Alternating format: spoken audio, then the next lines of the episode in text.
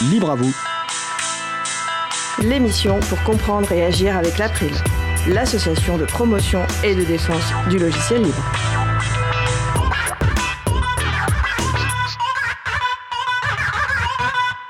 Bonjour à toutes, bonjour à tous. Ça ne vous aura pas échappé, on parle beaucoup d'élections en ce moment.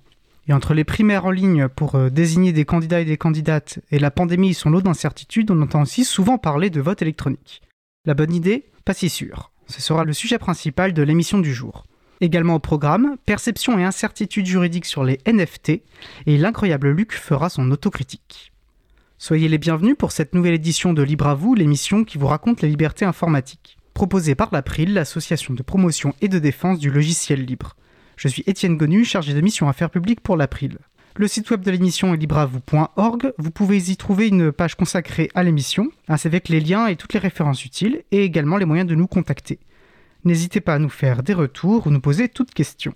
Nous sommes le 25 janvier 2022, nous diffusons en direct, mais vous écoutez peut-être une rediffusion ou un podcast. À la réalisation de l'émission, ma collègue Isabella. Salut Isa. Salut Tienne Nous vous souhaitons une excellente écoute. Cause commune, la voix des possibles, 93.1 FM et en DAB+, en Ile-de-France. Partout dans le monde sur causecommune.fm et sur l'appli Cause Commune. Pour participer à notre conversation, causecommune.fm, bouton de chat, salon libre à vous. Alors nous allons commencer par la chronique Encode We Trust euh, présentée par Noébi Berger, avocate au cabinet d'une, et qui souhaite aujourd'hui nous parler de la perception et des incertitudes juridiques sur les NFT. Salut Noémie, tu es bien avec nous? Bonjour Étienne, je suis là. Eh bien, Bonjour à, toi à, la toutes parole. et à tous. Merci Étienne. La chronique du jour est donc consacrée au Non-Fungible Token, également désigné sous l'acronyme NFT. Vous avez pu récemment lire que le premier tweet de l'histoire vendu sous forme de NFT pour 2,9 millions de dollars ou que l'on peut acheter et vendre au moyen de NFT des paires de chaussures virtuelles ou encore qu'une grande marque de luxe attaque un vendeur de NFT utilisant l'image de ses sacs. Et encore plus récemment vous avez pu voir dans la presse l'achat de la copie du manuscrit inédit du film Dune de Jodorowsky pour 3 millions de dollars grâce à un NFT. Eh bien, de quoi parle-t-on? Un NFT, un jeton non fongible euh, qui représente un actif physique ou numérique qui est inscrit sur une blockchain, c'est ça le NFT. Et ce jeton, il va permettre de certifier l'authenticité de cet actif et sa non-interchangeabilité. Le caractère non fongible des NFT, c'est ce qui va les distinguer des autres crypto-actifs et notamment des crypto-monnaies comme le Bitcoin, qui sont considérés eux comme interchangeables. Les NFT, ce sont un, type de jeton, un jeton parmi d'autres jetons, puisqu'il y a une véritable diversification des actifs proposés sur le marché. On va trouver des jetons de protocole, tels que le Bitcoin, des jetons de services, des jetons assimilables à des titres financiers. Et ce qu'il faut retenir, c'est que sur un plan technique, le jeton est généré par un smart contract. Alors, contrairement à ce qu'on pourrait croire, les smart contracts, ce ne sont pas des documents juridiques rédigés par une intelligence artificielle extrêmement avancée, non, c'est en réalité des programmes informatiques qui vont s'exécuter de façon automatique dès lors que les conditions définies en amont par les parties sont remplies. Ce sont donc des protocoles informatiques basés sur la technologie blockchain et qui vont donc permettre d'exécuter automatiquement une action prédéfinie. Le potentiel des smart contracts, il est manifeste dans de nombreux secteurs du droit, que ce soit notamment dans le domaine de l'actionnariat, du financement d'entreprises, mais également en matière de propriété intellectuelle, de contrats d'assurance. Euh, tous, ces, tous ces domaines sont aujourd'hui euh, visés, concernés par, euh, par, les, par les smart contracts, puisque euh, grâce à la blockchain, ces, ces blocs, euh, ces chaînes de blocs qui sont infalsifiables, eh bien, vont garantir, assurer l'authenticité des informations. Et ces chaînes de blocs sont également transparentes, donc chaque partie a accès aux mêmes informations. Et donc, la valeur ajoutée de la technologie blockchain, c'est bien la confiance.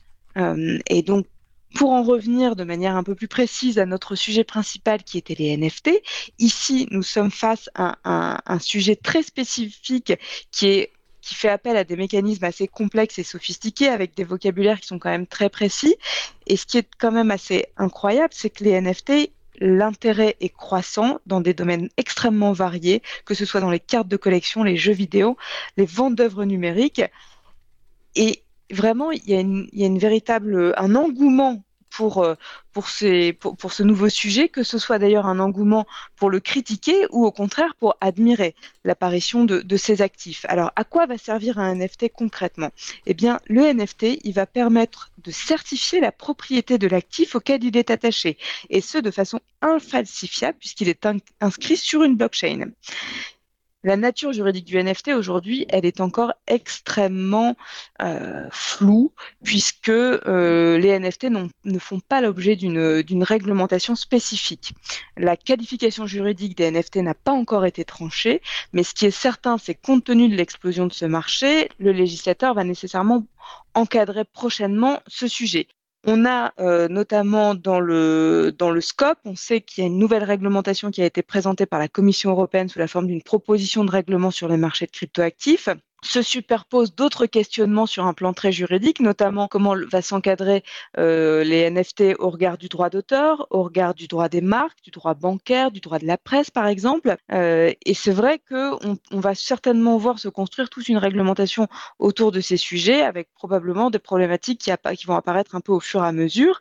Euh, ce qu'il faut noter pour la France, c'est que la France avait déjà entrepris de, créer un cadre juridique qui est dédié aux technologies blockchain et aux actifs numériques et ce depuis la loi Pacte, hein, la loi relative à la croissance et à la transformation des entreprises du 22 mai 2019, qui avait déjà commencé à encadrer euh, les initial coin offerings, euh, c'est-à-dire les émissions de jetons sur un marché elle avait encadré ce point-là et elle avait aussi encadré les prestataires de services sur actifs numériques, donc les PSAN. Euh, elle avait tenté aussi de, fournir euh, une définition des, services sur actifs numériques. On avait aux côtés de la loi Pacte, la loi de finances pour 2019 qui, elle, est venue préciser le cadre fiscal des actifs numériques. Donc là, je ne vais pas entrer dans ce domaine fiscal qui n'est clairement pas le mien, mais ce que j'ai cru comprendre, c'est qu'il n'était pas du tout adapté aux NFT. Donc vraisemblablement, euh, des nouvelles réglementations sont à venir. Euh, je vous invite à consulter, si le sujet vous intéresse, le rapport d'information sur la mise en œuvre des conclusions de la mission d'information relative aux cryptoactifs du 1er décembre 2021 qui comporte un grand nombre d'informations sur le sujet. On y apprend que la France aimerait être l'un des pays précurseurs en ce domaine. Euh, il y a aussi également, je vous invite à aller consulter le site de l'Association pour le développement des actifs numériques qui travaille actuellement sur une première définition juridique des NFT et qui a proposé un, régime fiscal applicable à ces NFT. Euh, donc en bref, on a un grand nombre d'acteurs qui aujourd'hui euh, essaient de peut-être améliorer la compréhension qu'on peut avoir des NFT sur un plan des chiffres, euh, et pour conclure ma chronique là-dessus, je pense que c'est quand même important d'exposer que les ventes de NFT euh, au premier semestre 2021 ont atteint près de 2,5 milliards de dollars, alors qu'en en 2020, ils représentaient 14 millions de dollars. Euh, on a donc un essor qui est indéniable hein, sur, ce, sur ce marché, euh, même si ce marché fait encore un peu peur, puisque euh, selon une étude qui a été publiée par l'ADAN, justement l'Association pour le développement des actifs numériques, en 2020, euh, semble-t-il 74% des Français connaissaient les actifs numériques et seulement 23% s'estimaient bien informés sur le sujet. On sait que c'est un sujet qui attire énormément les jeunes, puisque près de 23% des 23-35 ans souhaiteraient investir, acheter des actifs numériques. Donc clairement, est-ce que c'est un tournant de notre économie? Est-ce que ça euh, nous ouvre une voie vers un monde virtuel qui sera euh, de plus en plus euh, important? On n'en sait rien. Très clairement, les NFT ont encore de très beaux jours devant eux. En tout cas, qu'on adhère ou pas à, ce, à ce, nouveau sujet que sont les NFT, on ne peut pas euh, dénier le fait que euh, ne laissent clairement pas indifférents. Euh, et je, voilà, je, je suis certaine que on va avoir dans les mois, dans les années à venir, encore de véritables sujets de débat et de discussion sur ces actifs numériques qui sont devenus au cœur, au cœur de notre société. Merci beaucoup euh, Noémie pour ton regard sur cette question qui fait euh, effectivement euh, beaucoup de bruit en ce moment. Alors tu as évoqué beaucoup de choses, hein. c'est vrai que c'est un sujet qui, est assez technique et, je rappelle qu'on pourra réécouter ta chronique en podcast à tête reposée ou en, ou relire la, transcription voilà, pour les personnes qui souhaitent s'y plonger plus calmement. je te dis merci Noémie, puis au mois prochain pour une prochaine chronique. Merci, au mois prochain Étienne. Au revoir. Bonne journée, salut. Je vous propose à présent de faire une pause musicale. Nous, après cette pause, nous parlerons donc de, du vote électronique et des enjeux sous-jacents, mais avant cela, je vous propose d'écouter Trop Facile par Zincaro. On se retrouve juste après, je vous souhaite une belle journée à l'écoute de Cause Commune, la voix des possibles. Cause Commune 93.1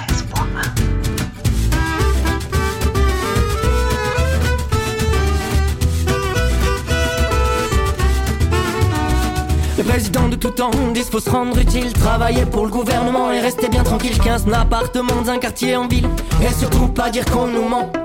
Attendre la paraffine pour une réparation. Apparemment, tonton affine les illuminations. Vlac, le monde bascule entre des ordres et des raisons. Y a-t-il des raisons de penser au pire? Mais faut pas le dire. Faut rester charmant pour s'en sortir. Faut surtout pas dire qu'on ment.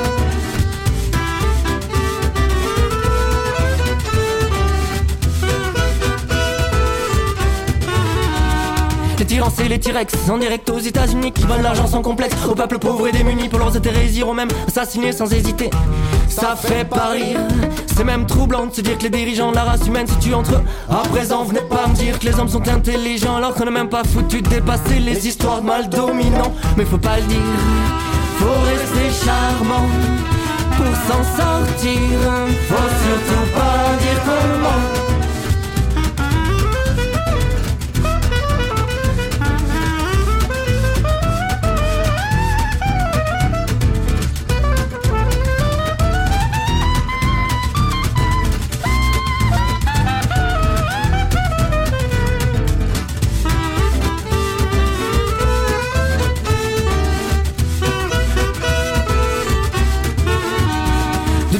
Façon, n'est pas question de révolution, la vie est une prison.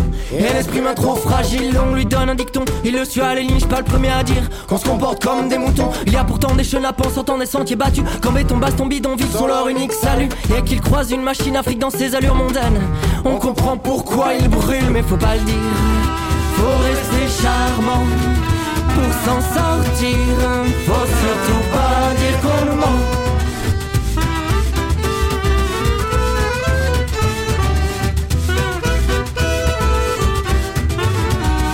En attendant, je prends un caddie pour acheter quelques bouteilles. Pendant qu'à Saint-Malo, les matelots vont siroter la mer. Martine et Hirondelle, pesés sur leur tour de Babel. Les tourterelles tournent autour. Un mec mastoc récite son code à. Pendant qu'un gosse remplit ses poches de bon bec. Capaté rapidement pour pas se faire pigeonner. Mais ça aussi, faut pas le dire. Mais faut pas le dire. Mais plutôt le faire. Avant qu'on soit vieux et qu'on ait plus les pieds sur terre. Nous venons d'écouter Trop Facile par Zincaro, disponible sous licence libre Creative Commons partage dans les mêmes conditions CC BY SA. Retrouvez toutes les musiques diffusées au cours des émissions sur causecommune.fm et sur libreavoue.org. Libre à vous, libre à vous, libre à vous. L'émission de l'April sur les libertés informatiques. Chaque mardi de 15h30 à 17h sur Radio Cause Commune, puis Nous allons donc passer à notre sujet principal. Nous allons donc poursuivre euh, par une discussion sur les enjeux du vote électronique. Et nous avons euh, pour cela la chance d'avoir avec nous en studio euh, aujourd'hui pour en parler Chantal Anguard, enseignante chercheuse en informatique à l'Université de Nantes et directrice de recherche à l'Observatoire du vote, une spécialiste du sujet qu'il étudie depuis plus de 15 ans je crois. Exactement. Bonjour Chantal. Euh, François Poulain est également avec nous, membre du conseil d'administration et trésorier de l'April, artisan du logiciel libre chez CLIS 21, euh, où il a notamment participé au développement d'un logiciel libre de vote, Gvote. Alors n'hésitez pas à participer à notre conversation sur le salon web dédié à l'émission sur le site causecommune.fm, bouton de chat. Alors je vais vous proposer de commencer, de, manière extrêmement classique, par euh, vous présenter. Euh, François, si tu veux bien. Euh, bonjour Étienne.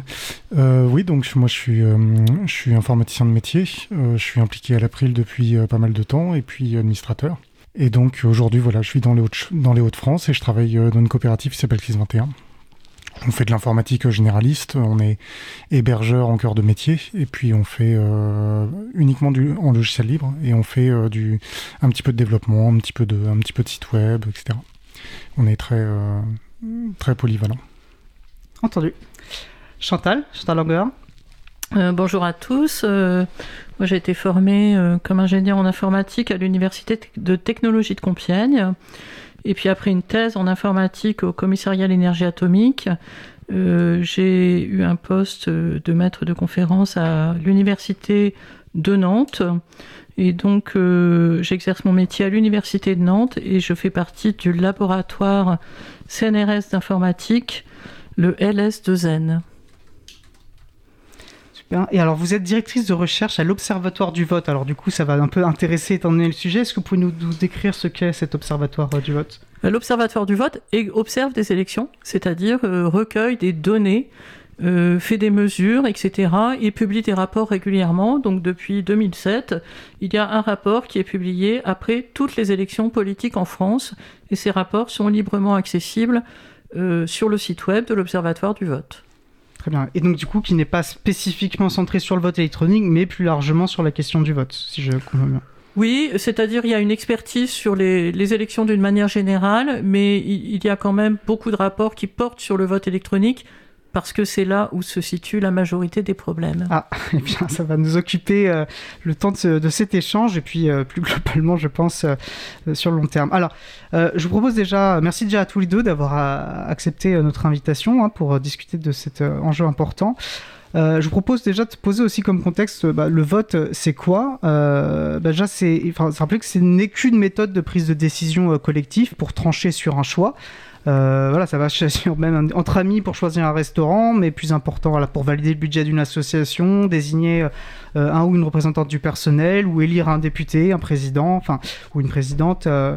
donc effectivement, en fonction de l'objet du vote, les enjeux ne seront pas les mêmes, mais on pourra l'aborder à travers la question sur le vote électronique. Et puis c'est aussi une méthode de prise de décision qui va exister sous plusieurs formes. Alors celle qu'on connaît bien, c'est l'uninominal à deux tours, euh, comme par exemple justement euh, les élections euh, présidentielles et législatives en France. La primaire populaire, dont on parle beaucoup en, ce moment, elle, alors qui a recours d'ailleurs à une forme de vote électronique, s'appuie sur le scrutin majoritaire. Euh, on peut citer d'autres, hein, la méthode Condorcet par exemple, euh, etc. Donc bref, c'est pas directement euh, le sujet, même s'il en fait partie, mais il me semblait utile de, replacer aussi ce, contexte dans lequel nous allons parler du vote électronique. le vote, ce n'est pas que les élections institutionnelles. les élections, ce n'est pas que le vote uninominal à deux tours. Puis d'ailleurs, la démocratie ne s'exprime pas que dans le vote. donc il faut éviter aussi peut-être ce genre de, raccourci pour mieux, je pense, saisir les enjeux. Alors quoi qu'il en soit, euh, l'élection occupe une place, euh, enfin les élections institutionnelles politiques occupent une place importante dans, la vie politique française en 2022 en particulier. Et donc la question du vote électronique euh, apparaît d'autant plus essentielle d'en comprendre les enjeux et ainsi de suite. Et on va essayer d'y consacrer un temps d'échange. Mais déjà, déjà, je pense qu'il sera intéressant de, bah, de, comprendre un peu, de manière plus générale, ce qu'est le vote électronique. Euh, J'en ai une multiplicité de formes. Je pense qu'elle ne, couvre pas qu'une réalité unique. Hein. On peut penser au vote euh, par correspondance en ligne, euh, les machines à voter, euh, etc. Donc Chantal, vous qui êtes une, spécialiste, à moins que vous ne souhaitiez réagir peut-être aux quelques propos préliminaires que j'ai eus, mais est-ce que vous pourriez déjà nous, donner un aperçu de ce que signifie vote électronique? Alors vote électronique, il n'y a pas de définition qui vienne du monde académique, puisque en fait, c'est un objet qui s'est auto-créé par euh, le fait que des entreprises privées ont proposé et vendu des services de vote électronique, des machines à voter, du vote par Internet. Euh, il y a aussi d'autres moyens, euh, dépouillement avec un stylo, etc. Bon, bref. Mais le plus, utilisé, ce sont les machines à voter, qu'on peut appeler aussi des ordinateurs de vote, parce qu'il s'agit bien d'ordinateur ou bien euh, le vote euh, dématérialisé en ligne, c'est-à-dire le vote par Internet. Donc pour faire pour simplifier, on a deux grandes familles de, de, euh, de vote électronique. Mais dans la case du vote électronique, finalement, on peut aussi ajouter, parce que ce sont exactement les mêmes caractéristiques, tout ce qui est sondage en ligne, avec unicité, contrôle de l'unicité des réponses et promesses d'anonymat. Euh, qui sont euh, régulièrement utilisés. À partir du moment où on vous propose un sondage en ligne, vous pouvez y répondre qu'une fois et on vous dit que c'est anonyme, c'est qu'il y a un petit problème. On est exactement dans les caractéristiques d'un vote électronique. Et puis on voit, euh, ça, touche beaucoup aussi aux enjeux sur les données personnelles, la protection de la vie privée de fait, surtout pour le vote en ligne, j'imagine moins le cas pour les machines à voter, et, ça a posé un bout de questions. Et toi François, comment tu définis ça? Puisqu'après tout, tu as travaillé sur le développement d'un tel outil. Eh ben, Chandel m'a coupé l'herbe sous le pied parce que oui, moi si je devais présenter un logiciel de vote en ligne à quelqu'un qui connaît un petit peu l'informatique, je dirais c'est à peu près une application de sondage avec euh, des petites modifications ergonomiques qui vont euh, qui vont faire que les choses se déroulent pas forcément de la même façon, mais les fondements sont les mêmes, c'est-à-dire euh, voilà. Ok. Et alors, je pense qu'on s'arrêtera plus, plus en détail plus tard. Enfin, on s'arrêtera plus en détail plus tard sur les élections du personnel politique. Mais je pense qu'il est déjà intéressant euh, euh, peut-être de voir le premier enjeu et vous avez comme enfin de voir les enjeux sous-jacents qui doivent ensuite être traduits techniquement. Je pense que c'est un peu toute la difficulté. Est-ce que c'est possible de traduire techniquement ces enjeux-là? Alors vous avez parlé d'anonymat. J'ai l'impression qu'un des premiers enjeux, c'est, enfin du moins pour le vote, bah, c'est l'acceptabilité du résultat par les personnes qui vont y participer. si par défaut il y a une défiance vis-à-vis du résultat qui va venir, on a, on a quand même un, un premier problème. Alors il me semble que ça s'appuie sur deux critère qui me paraissent essentiels quand on aborde la question du vote, euh, c'est celle de la transparence et, de la liberté du vote. Euh, est-ce que, euh, vous allez dans ce sens-là ou vous souhaitez... oui, donc là, d'abord il faudrait définir en fait. Hein. Donc la liberté de vote, c'est vraiment assurer à un électeur qu'il peut voter en toute liberté. Et pour qu'il puisse voter en toute liberté, eh bien, il faut qu'il puisse trahir euh, sa famille et, ou sa famille politique. On doit pouvoir voter à droite quand on est issu d'une famille communiste. On doit pouvoir voter euh, euh, pour le candidat communiste si on est même affilié aux, républicains, par exemple. Et donc, pour pouvoir voter en toute liberté, il faut être absolument certain que son vote reste secret. Et dans une perspective euh, d'autonomie, c'est-à-dire avoir la promesse, dire, et, d'ailleurs dans, les sondages en ligne, par exemple, c'est répété beaucoup, on vous promet, euh, les promesses s'allongent, hein, mais ça ne reste que des promesses, c'est-à-dire on ne, on ne peut pas, à l'heure actuelle, garantir que l'expression le, va rester secrète, puisque le système dans lequel va s'exprimer euh, l'électeur, euh, en particulier euh, lors du vote en ligne, ben, la personne va voter depuis une tablette, depuis son téléphone, euh, depuis son ordinateur. ce dispositif échappe à tout contrôle, en particulier de l'organisateur des élections. Il est impossible de contrôler qu'il n'y a pas un petit virus ou quelque chose qui va peut-être pas modifier le vote, mais en tout cas l'envoyer à une tierce personne. Et d'ailleurs, on constate, euh, quand on regarde, donc par les travaux de l'Observatoire du vote, je regarde aussi ce qui se passe dans le, vote en ligne, et puis dans les publications scientifiques aussi, depuis euh, plus de dix ans, hein, on voit que le taux de vote blanc augmente quand il y a du vote par correspondance par Internet, ce qui n'est pas le cas par euh, vote par correspondance postale. Ça veut dire qu'il y a un certain nombre de personnes, d'électeurs, bah, qui ne sont pas tellement sûrs que ça va être que ça va rester secret, et donc ils ne votent pas en toute liberté et donc ils changent leur vote. Donc ils votent blanc ou peut-être peut aussi qu'ils votent pas pour le candidat euh, de leur choix, mais en tout cas les, taux de vote blanc augmentent. C'est-à-dire double, triple, etc.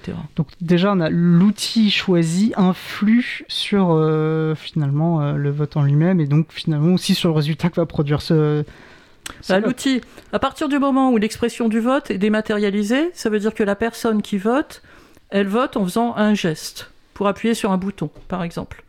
Ce geste, il est transformé, euh, enfin, il, donne une petite impulsion électrique. Cette impulsion électrique, elle est transformée en un codage informatique. Ce codage informatique, il va être transformé à plusieurs reprises. Et puis à la fin, il y a des résultats électoraux qui sont proclamés. Bah, toutes ces transformations, elles ne sont pas observables. Donc là, on est en train de mettre le pied sur euh, les histoires de transparence, mais que j'ai pas encore définies. Et donc euh, finalement, euh, on ne sait pas, on ne peut pas savoir ce qui se passe. lors d'un vote par correspondance postale, bon, c'est un mode de vote qui est vraiment pas très bon hein, par rapport au vote à l'urne.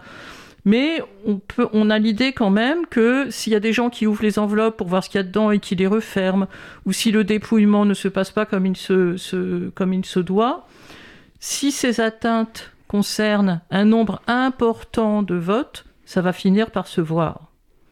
Il va y avoir des témoignages, il va y avoir des papiers qui traînent, etc. Avec euh, une expression dématérialisée, bah, il n'y a rien à voir. Donc rien ne peut être vu.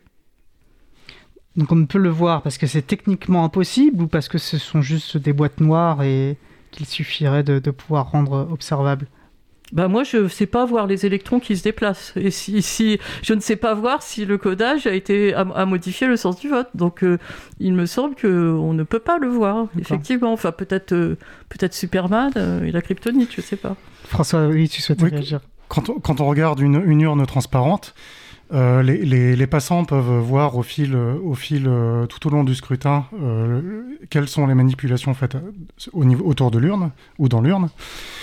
Et euh, tous les gens qui restent, qui sont pas des passants, qui restent au niveau du bureau de vote, ils peuvent suivre ce qui se passe.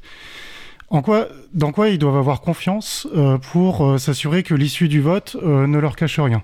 Mais ils doivent avoir confiance en leurs yeux, ils doivent avoir confiance dans la transparence de l'urne, ils doivent avoir confiance dans l'encre des bulletins, ils doivent avoir confiance dans le fait que les enveloppes n'aient pas de double face, etc c'est quand même un certain nombre d'éléments. Alors là, je tire un peu la, caricature. C'est un certain nombre d'éléments euh, en lesquels la confiance est facilement acquise. Et, euh, à, la fin, euh, à la fin du scrutin, les, assesseurs ils vont brasser un peu les urnes, ils vont les retourner. Dans les grands bureaux, on va faire des paquets de sang, on va les distribuer pour le dépouillement. Et dans les petits bureaux, on va même pas faire un paquet de sang, on va directement dépouiller devant un public donné, ou organiser avec un public donné, ça dépend des organisations. Lorsqu'on est face à une machine euh, électronique, donc pour les gens qui n'ont jamais vu une, machine de vote, euh, ça ressemble un petit peu à un distributeur de billets, hein. sauf que ça fait pas pareil. En fait, euh, on est dans quelle situation face à une, machine de vote comme ça? On est dans une situation où on demande à la machine de nous donner le résultat du dépouillement. Ce résultat du dépouillement, on voudrait tous croire qu'il dépend de, de, la procédure et du vote de chacun, mais en fait, on n'a aucun moyen de le vérifier. Euh, et, en fait, la seule chose qu'on nous donne à voir, ce n'est pas l'urne, parce qu'elle n'existe pas, c'est en fait un artefact euh, qu'on veut bien nous montrer.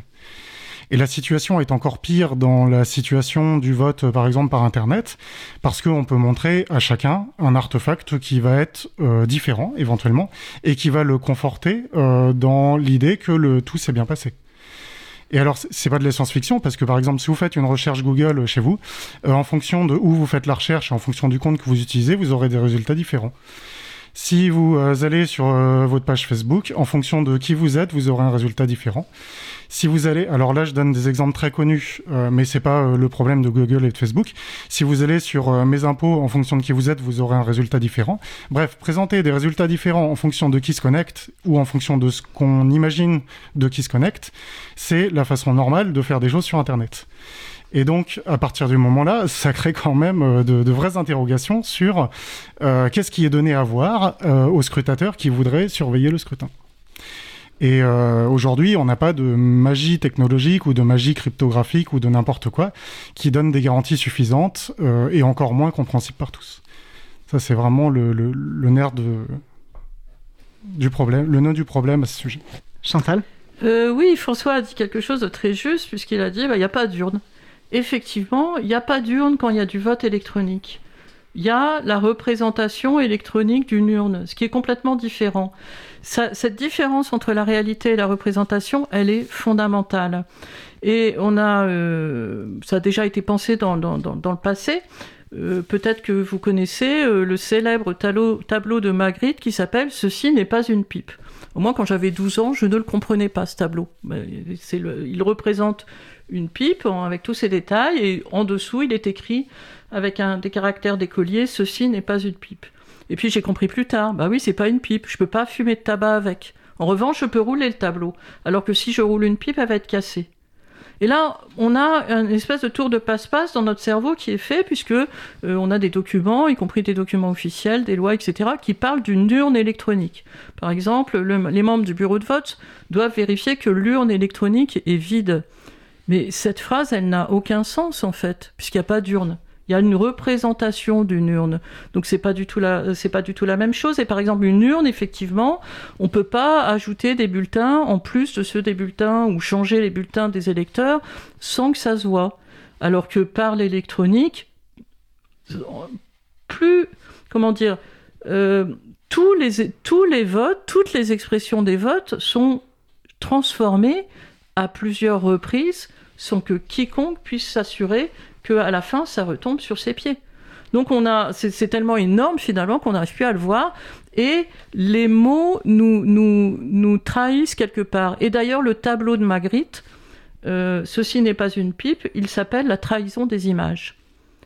Et voilà, les, artistes sont forts quand même pour nous faire comprendre des choses. Donc on peut entendre cette leçon de Magritte. La représentation d'une urne électronique n'a absolument pas les propriétés d'une urne électronique.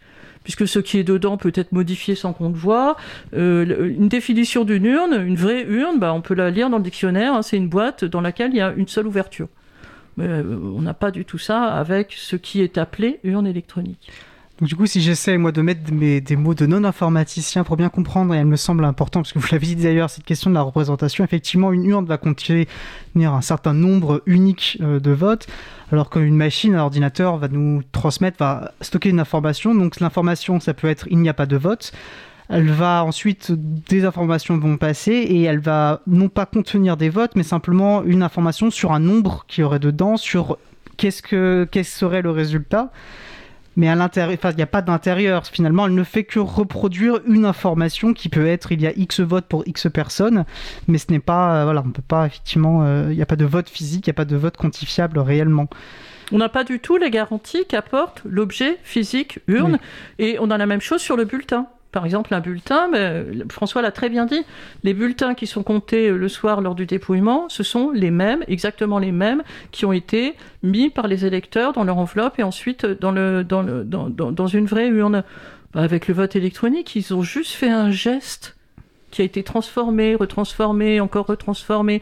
Donc tout cela, alors à, la fin, on peut dire aux électeurs, bah, soyez confiants, euh, c'est bien votre vote euh, qui est euh, arrivé chez nous et on va bien le compter. Mais quelque part, on a une infantilisation finalement des électeurs. Les électeurs qui, qui sont en position de contrôler la régularité des élections lorsqu'il y a des vrais bulletins, des urnes, etc., qui peuvent voir les atteintes, qui peuvent les dénoncer, qui peuvent les compter, qui peuvent en apporter témoignage, eh bien là, ils ne peuvent que acquiescer, puisque finalement, toutes ces transformations qui sont euh, générales, tout est transformé tout le temps, elles ne peuvent pas être observées. Et donc, il est impossible de s'en plaindre. En fait, par la technicité, on est dépossédé finalement euh, de cet outil de décision euh, collective. Parce que, moi, j'ai pas de formation, mais sans formation, je peux lire. Enfin, bah, appris à lire. voilà, mais j'ai cette formation-là qu'a la majorité de la population de savoir lire. Donc je peux lire, je peux comprendre une enveloppe qui tombe dans une urne, qui en sort, je peux comprendre ces mécanismes-là. Effectivement, moi, ça va m'échapper, euh, ça va m'échapper euh, d'un point de vue informatique. Alors par contre, du coup, parce qu'on a l'impression dans ce que tu pouvais décrire, François, qu'il euh, ne s'agirait que de euh, d'envisager de, des, questions de fraude. Il y a forcément des risques de fraude, mais de ce que je comprends, et notamment sur cette idée que l'information se transforme en électron et qu'on ne peut pas l'observer, c'est qu'on peut aussi tout simplement imaginer des bugs, c'est-à-dire qu'on a rentré une information dans la machine, il s'est passé ce qui peut se passer au niveau des électrons, l'information est transformée sans que personne ne se rende compte. Donc on peut difficilement en plus, euh, j'imagine, quantifier quel résultat ça peut avoir. Et en fait, juste sur ce critère-là, je pense que ça me semble poser un, un problème euh, fondamental. Alors Chantal ça sera plus experte que moi pour euh, là-dessus, mais il me semble qu'il y a des, des taux d'erreur plus élevés, qui ont été mesurés plus élevés sur des machines de vote que sur des, des bureaux euh, classiques en urne papier. Et, euh, mais pour revenir un petit peu au tout début de, de, ce que tu disais sur présenter le vote et tout, moi, je vois, bon, je, je suis pas expert du sujet, mais je vois un peu deux, deux, euh, deux fonctions essentielles euh, qu'on a autour du vote.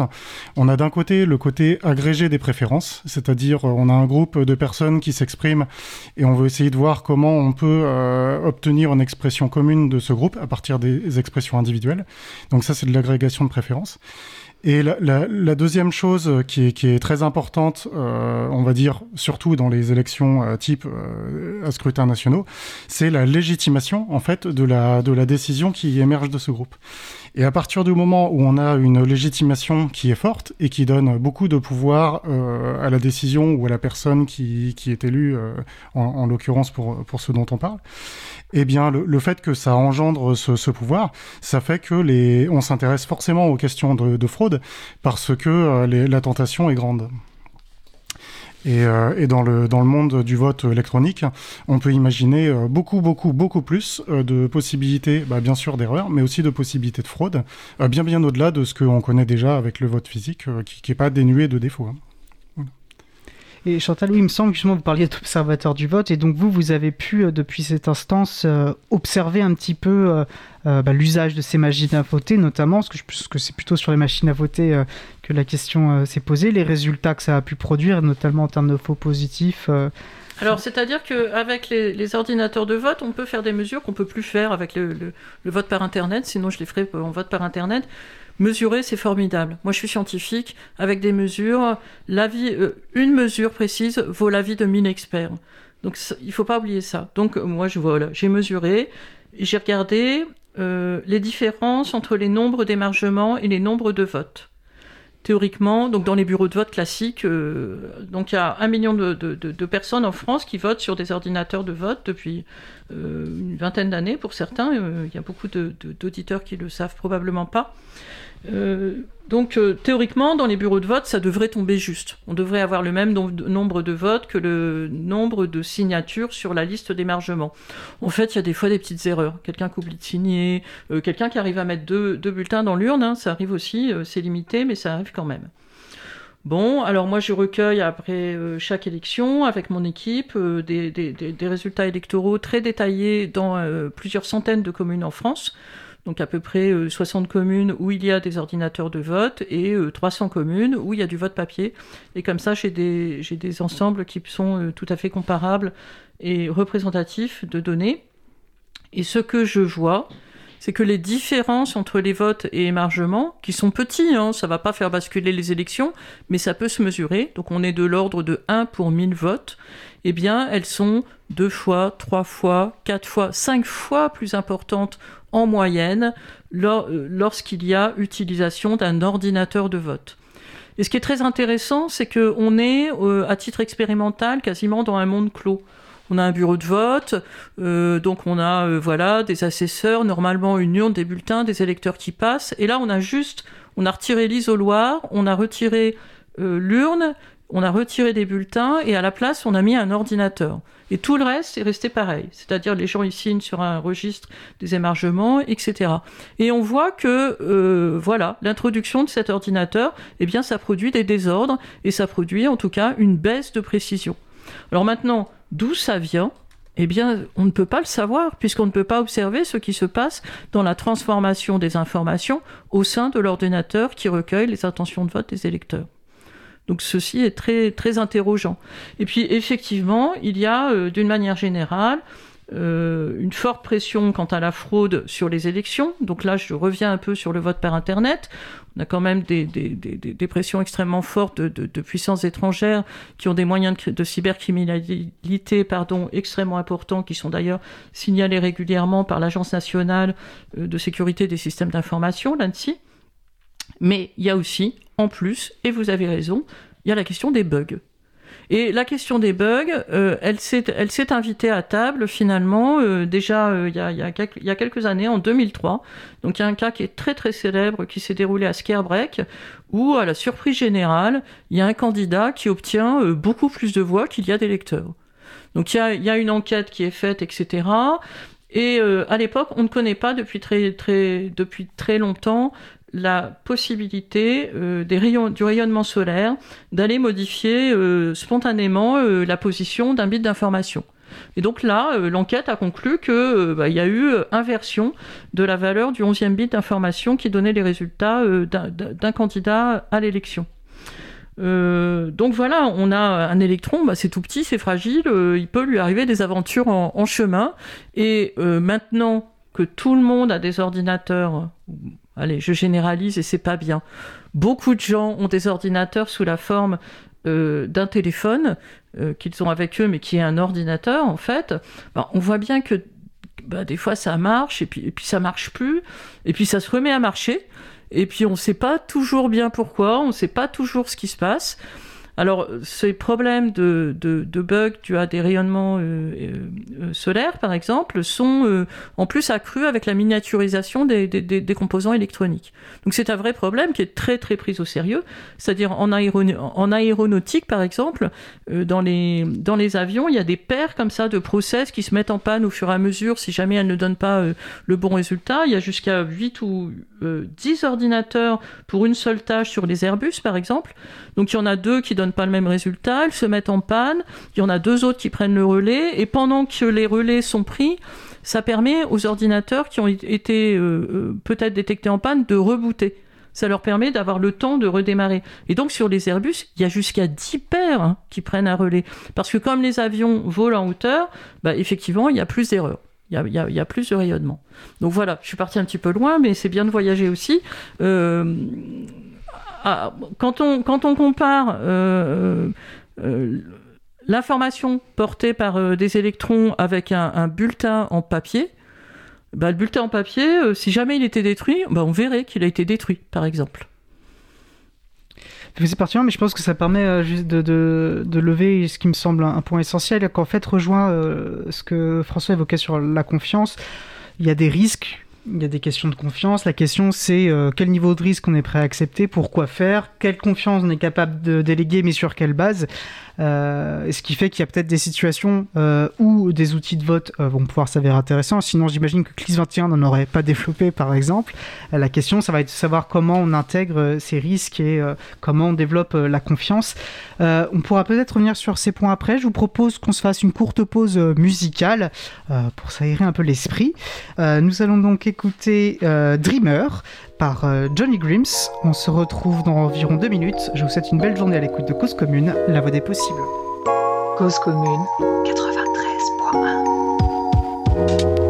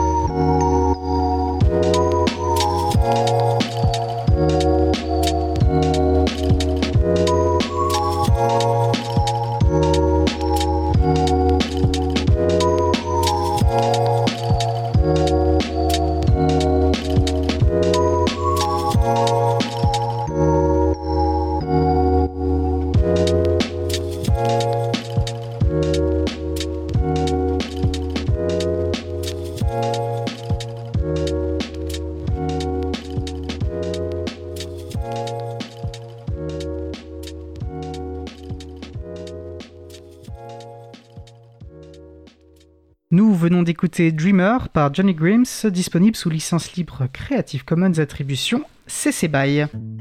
Retrouvez toutes les musiques diffusées au cours des émissions sur causecommune.fm et sur libreavoue.org. Libre à vous, libre à vous, libre à vous. L'émission de l'April sur les libertés informatiques. Chaque mardi de 15h30 à 17h sur Radio Cause Commune. Je suis Étienne Gonu de l'April et nous discutons de vote électronique avec Chantal Anguard, enseignante-chercheuse en informatique à l'Université de Nantes et directrice de recherche à l'Observatoire du vote, et François Poulain, trésorier de l'April et artisan du logiciel libre chez CLIS 21. N'hésitez pas à participer à notre conversation sur le salon web dédié à l'émission sur le site causecommune.fm, bouton chat. Alors François, euh, avant la pause, on a évoqué un peu les bugs et tu souhaitais euh, réagir sur sur cette question. Oui, alors ce que, je vais dire va peut-être faire bondir un peu à certains chercheurs ou des gens qui sont dans l'informatique un peu certifiés. Mais ce qu'il faut bien comprendre euh, pour le, public, c'est que dans la très très grande majorité des cas, euh, mettre de l'informatique, ça veut dire mettre des bugs aussi. Hein. Il y a des bugs à tous les niveaux. Il y a des bugs dans la machine, il y a des bugs dans le code, il y a des bugs dans la façon dont les gens pensent les systèmes, il y a des bugs partout. Et euh, alors on pourrait se dire, bah tiens, on va faire intervenir des experts pour essayer de déplucher tout ça et on, va faire confiance à un travail méticuleux des experts pour essayer de trouver les bugs. Et c'est des choses qu'on fait dans des domaines, on parle d'aéronautique, on parle de choses comme ça. Malgré ça, les bugs subsistent. Hein. On a des bugs qui parfois coûtent très cher à des gens. On a déjà fait exploser Ariane avec euh, des bugs. On a déjà raté des envois de robots sur Mars avec des bugs, etc. Donc, euh, malgré tous les efforts qu'on peut déployer à des niveaux très, euh, très méticuleux et très élevés, les bugs subsistent. Et puis on pourrait se dire, bah tiens, on va demander à une machine qui est très méticuleuse d'éplucher un peu ce qu'il y a dans la machine pour vérifier s'il n'y a pas de problème. Et en fait, en général, ça marche pas. Euh, euh, c'est-à-dire que les, les, machines ne, savent pas se comprendre elles-mêmes, pour le dire vite. Donc voilà un petit peu dans la problématique des bugs. Ce qui fait que, sauf cas très particuliers, il y a quand même des domaines où, il y a des gens qui font des choses géniales, mais sauf cas particulier, mettre de l'informatique, c'est rajouter des bugs dans les systèmes. Et ça s'applique à tout, ça s'applique euh, à la fermeture des guichets euh, pour les remplacer par des robots, ça s'applique euh, à la fermeture des bureaux de vote pour les remplacer par des robots, ça s'applique à tous les domaines où on veut mettre des robots à la place des gens. Donc même avec le meilleur effet, la meilleure volonté de transparence, on ne on, pourra jamais finalement répondre complètement à ça. je parle de transparence. Même les meilleurs experts de l'ANSI, même les etc. Ils n'auront pas forcément toujours euh, accès à tous les détails qui font que dans certaines circonstances, on arrive à produire des, euh, des, on arrive à produire des comportements inattendus. Oui, l'entropie, quoi. Euh, oui, donc Chantal, vous avez évoqué un de ces deux, deux piliers, enfin deux enjeux fondamentaux, notamment celui de la transparence, qui donc du coup ne, finalement ne peut pas répondre à tout. Et bien, vous souhaitiez voilà, le définir, donc peut-être je peux vous rendre la parole sur ce, sur ce point. Oui, parce que souvent on dit qu'il faut des élections transparentes, mais on ne dit jamais ce que ça veut dire vraiment. Tout à fait. Alors en fait, euh, des élections transparentes, euh, ça signifie que il faut être euh, à peu près certain que les résultats électoraux qui sont proclamés correspondent à ce qui a été voté par les électeurs, que les électeurs ont voté librement, que l'anonymat a été respecté, etc. En fait, que toutes les caractéristiques d'un vote démocratique soient respectées. Et euh, ceci veut dire qu'il faut aller jusqu'au bout. C'est-à-dire que, au cas où c'est pas respecté, il faut pouvoir aller s'en plaindre devant un juge et que le juge puisse annuler l'élection euh, si le juge euh, nécessaire. Alors pour cela, il y, a y y a tout un tas de, de conditions à respecter. C'est-à-dire d'abord, il faut voir les atteintes que ce soit des atteintes à la sincérité, c'est-à-dire des bulletins qui seraient modifiés, le sens du bulletin serait modifié, des atteintes à la liberté de vote, des atteintes à l'anonymat, etc. Il faut pouvoir estimer le nombre de voix qui sont impactées. S'il y a trois voix qui sont impactées sur 1000 alors qu'il y a un grand écart entre les candidats, bah, ça change rien. Euh, s'il y a 300 voix qui sont impactées, c'est complètement différent. Et le juge, il a besoin de savoir exactement combien il y a de voix impactées. Hein, le juge ne fait pas de statistiques, il ne fait pas d'estimation. Le juge, il veut avoir des preuves et des témoignages concernant des voix précisément. Et une fois que ces preuves et témoignages sont entre ses mains, qu'il a une estimation du nombre de voix impactées, il va pouvoir éventuellement décider d'annuler une partie ou bien euh, toute l'élection. Et c'est ça la transparence. Sinon, euh, si on peut constater des choses, parce qu'il y, a des essais, il y, a des développements, par exemple, de systèmes de vote électronique qui sont dits vérifiables. Mais en fait, euh, ça ne permet pas, il n'y a pas d'opérance juridique. Donc ça sert à rien que l'électeur puisse aller vérifier si son euh, bulletin euh, a été changé ou pas, parce que d'abord il pourra pas vraiment le faire, et puis en plus euh, il pourra pas, si jamais son vote a été modifié, il pourra pas prouver que c'était pas ça qu'il avait joué. Enfin, donc c'est c'est ça, ça, ça ne fonctionne pas. Et puis en revanche, avec l'électronique, on pourrait améliorer la transparence d'une manière extrêmement facile, peu coûteuse, et pourtant c'est pas fait. Par exemple, moi je suis toujours étonné de la difficulté que rencontre l'Observatoire du vote pour euh, aller chercher des résultats électoraux détaillés avec le nombre d'émargements, avec le nombre de votes, etc. après les élections. Il y a un certain nombre de mairies qui les publient sur leur site web d'une manière, euh, enfin qui le font très très bien, mais c'est l'exception. Et il y a des mairies à qui, euh, même quand la demande de communication des procès-verbaux, de résultats électoraux sont faites pendant la durée du contentieux électoral, où ils devraient les fournir, et neuf mois après, on court toujours après. Donc ça, c'est quand même un, vrai problème de, de, de, dire euh, on va améliorer les élections avec du vote électronique, et en fait, ça n'améliore rien du tout. Ça ouvre sur des bugs, euh, ce n'est pas transparent, et d'avoir quelque chose de facile à faire, qu'on pourrait faire sans beaucoup de frais, mais ce n'est pas un marché, donc euh, ça n'intéresse pas grand monde de le faire. Donc quelque chose qui pourrait être facile à faire par les mairies et qui n'est absolument pas fait. donc voilà, on, sent qu'il y, a des tensions et que derrière, en fait, ce mouvement vers le vote électronique, bah, il y a des entreprises qui cherchent à placer leurs produits. En fait, vous devancez ma question suivante, c'est du coup pourquoi est-ce qu'on s'est lancé dans cette aventure de mettre du vote électronique? Un peu partout, que ce soit... Euh, alors il y a des explications, notamment pour le vote à distance, en période de pandémie, on peut nous expliquer des choses, alors qu'on a bien vu toutes les problématiques que ça peut avoir, mais pourquoi déjà avoir installé des machines à voter euh, partout? Bah, le vote électronique, il apparaît euh, bien avant la pandémie. Hein. il apparaît en 2000. il y a même des machines à voter. Au départ, les machines à voter, ce sont des machines mécaniques qui apparaissent en France par une loi de 1969, juste après 1968. Il y a, peut-être l'idée derrière ça. Euh, l'idée. Alors d'abord, il y a un marché qui s'ouvre, c'est-à-dire il y a de l'argent à faire, et puis en plus c'est de l'argent public. Euh, pour les élections. Et puis, il y a peut-être l'idée euh, que les électeurs, finalement, sont perçus comme un danger, hein, parce que le vote électronique, c'est les électeurs sont écartés du dépouillement, par exemple, sont écartés du contrôle des élections. Or, bah, quand on regarde quels sont les cas de fraude, c'est pas les électeurs, généralement, qui fraudent, ce sont plutôt les candidats, ou bien les, amis des candidats. Donc, on a une espèce de défiance comme ça. Et puis en même temps, on a un énorme problème, c'est qu'on a un corps législatif bah, qui comprend rien à l'informatique, qui n'est pas formé à l'informatique, et qui donc euh, bah, entérine des textes, comme par exemple le bureau de vote doit vérifier que l'urne électronique est vide, bah, qui n'ont aucun sens. Donc on, c'est difficile parce qu'on a des textes maintenant qui sont des espèces de textes de fiction. On est sur une fiction, sur des, sur des, sur des montages euh, qui n'ont pas de réalité concrète. Comment aller se plaindre euh, que quelque chose qui n'existe pas euh, n'était vide ou pas Enfin, ça commence à, être compliqué. Et vous voyez bien que donc on ne peut, plus faire annuler les élections. Et c'est un argument de vente euh, des, des, industriels du vote électronique. Ils disent ça, marche bien, la preuve, il n'y a pas de contentieux électoraux. Ah oui, il n'y a pas de contentieux électoraux parce qu'il est impossible d'apporter quoi que ce soit devant un juge. Donc en fait, le, vote électronique a invisibilisé, pardon, un certain nombre d'atteintes possibles. Euh, à l'anonymat, au secret du vote, euh, à la sincérité des élections, etc. Je suis et en fait, ça m'évoque ce que François évoquait sur la, ce qui est censé être l'intérêt du vote, qui est de créer de la légitimité, et légitimation dans, le, dans les projets politiques. Et là, on voit justement mm. comment ça se heurte aussi à ça parce qu'on on, infantilise, en fait, pour reprendre votre terme, euh, les électeurs et les électrices les citoyens et les citoyennes qui sont finalement dépossédés de ce qui est déjà censé, et c'est discutable, être leur expression politique unique. Et euh, voilà. Donc, François, tu souhaitais réagir Oui, moi, j'ai fait, mes études à Brest au début des années 2000, commune qui a très tôt euh, adopté en fait le, vote, les machines de vote. Et donc, bon, à l'époque, moi, je votais pas à Brest, j'habitais à la campagne voisinante, mais il y avait quand même toute une publicité qui était faite autour de ça ça. Et donc, euh, il y avait tout un tas d'arguments que, je juge un peu naïfs avec du recul. Moi, le jeune adulte que j'étais n'a pas. Euh, c'est pareil, j'étais naïf vis-à-vis de la question, donc ça ne m'a pas semblé euh, exotique.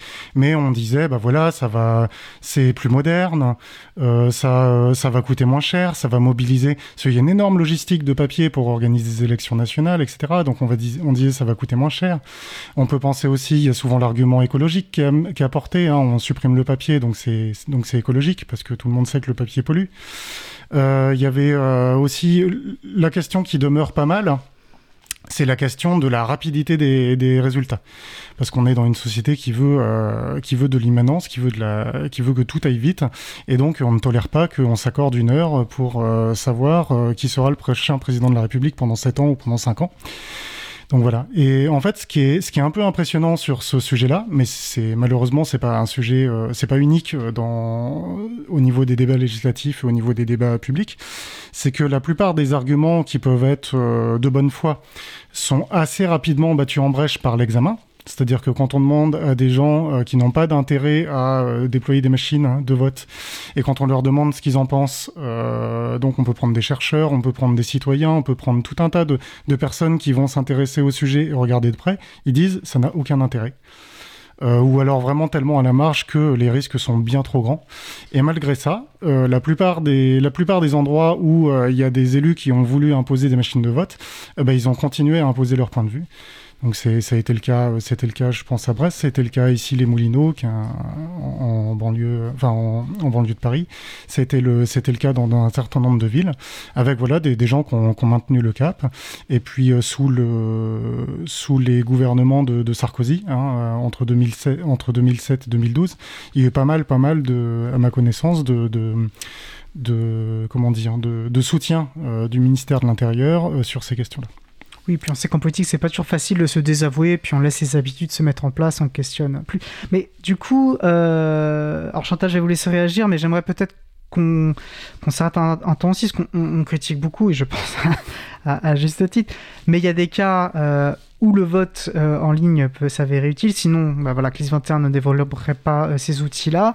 Et je, je, trouverais intéressant de voir comment vous avez pu adresser voilà, les questions du bulletin secret, la question de comment on fait pour éventuellement changer. Je pense qu'il y a des questions techniques qui sont importantes à, trancher, qui ont pu voir notamment, parce qu'on mentionnait, alors il y a eu le primaire populaire, là, dans 2-3 jours qui va commencer.